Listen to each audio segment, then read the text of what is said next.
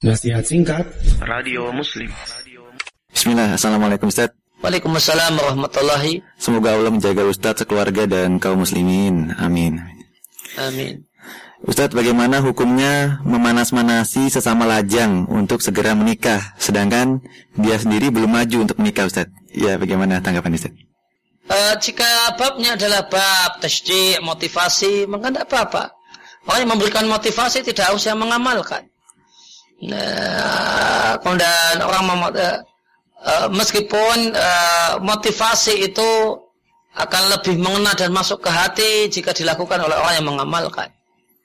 Nah, namun kalau sekedar dan ini motivasi yang serius motivasi. Kalau sekedar uh, ma, uh, sekedar obrolan, ngomong yang tidak uh, ya, sekedar pengisi waktu, sekedar godain, sekedar ngerjain, sekedar membuli uh, kawannya, maka ini tidak benar. Ini, sikap yang benar adalah ta'awun alal bir wa taqwa.